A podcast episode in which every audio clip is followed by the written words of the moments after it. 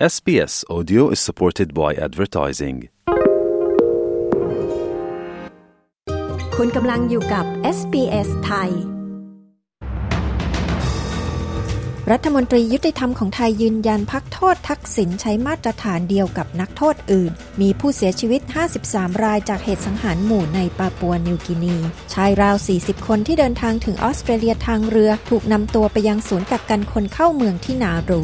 ติดตามสรุปข่าวรอบวันจาก SBS ไทย 19 กุมภาพันธ์ 2567 กับดิฉัน ปริสุทธ์สดใสค่ะ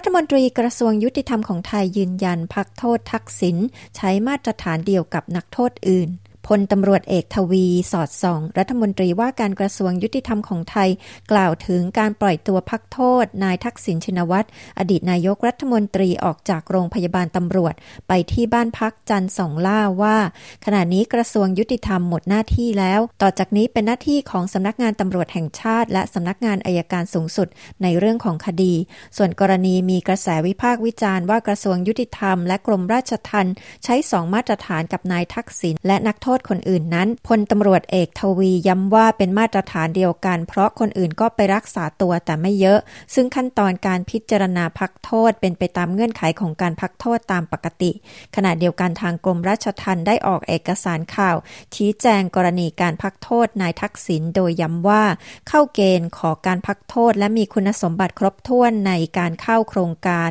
พักลงโทษ กรณีมีเหตุพิเศษ ซึ่งถือเป็นการดำเนินการภายใต้กฎหมายและระเบียบที่เกี่ยวข้อง โดยในเดือนมกราคม ปีนี้มีผู้ต้องขังได้รับการพักโทษ 930 คน และเป็นการพักโทษกรณีเหตุพิเศษ 8 คน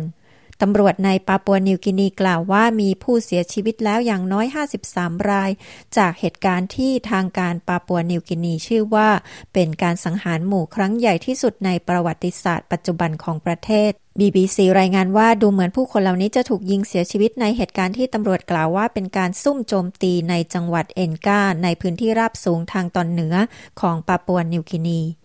ที่ออสเตรเลียนั้นรัฐมนตรีสิ่งแวดล้อมทันยาพลิเบอร์เซกกล่าวหาปีเตอร์ดัตชันผู้นำพรรคฝ่ายค้านว่าช่วยโฆษณาให้ผู้ลักลอบขนคนเข้าเมือง ด้วยการอ้างว่ารัฐบาลได้ลดมาตรการรักษาความปลอดภัยตามแนวชายแดนลง เมื่อวันศุกร์กลุ่มชายราว 40 คน ได้เดินทางมาถึงออสเตรเลียทางเรือ โดยขึ้นฝั่งใกล้บีเกิลเบย์ในเวสเทิร์นออสเตรเลียมีรายงานว่าชายเหล่านี้มาจากปากีสถาน อินเดียและบังคลาเทศ และขณะนี้พวกเขาได้ถูกนำตัวไปยังศูนย์กักกันคนเข้าเมืองนอกชายฝั่งออสเตรเลีย บนเกาะนารูแล้ว การสำรวจความคิดเห็นครั้งใหม่ชี้ให้เห็นว่าชาวออสเตรเลียสนับสนุนอย่างกว้างขวาง เกี่ยวกับการเปลี่ยนแปลงการลดภาษีระยะที่ 3 ของรัฐบาลอัลบานิซีภายใต้การปรับเปลี่ยนนี้จะทำให้ผู้เสียภาษีทุกคนได้รับการลดภาษีให้ โดย 84%จะได้รับประโยชน์มากกว่าที่พวกเขาจะได้รับภายใต้โครงการเดิมของพรรคร่วม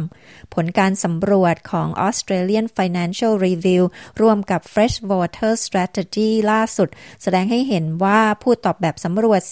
44%สนับสนุนการเปลี่ยนแปลงใหม่นี้ เทียบกับ 15%ที่คัดค้านการเปลี่ยนแปลงดังกล่าว ทั้งหมดนี้คือสรุปข่าวรอบวันจาก SBS ไทย จันทร์ที่ 19 กุมภาพันธ์ พุทธศักราช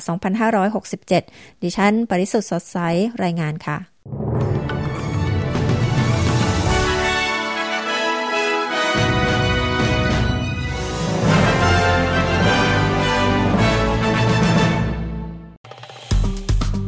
กดไลค์แชร์ และแสดงความเห็นไป follow SBS ไทยทาง Facebook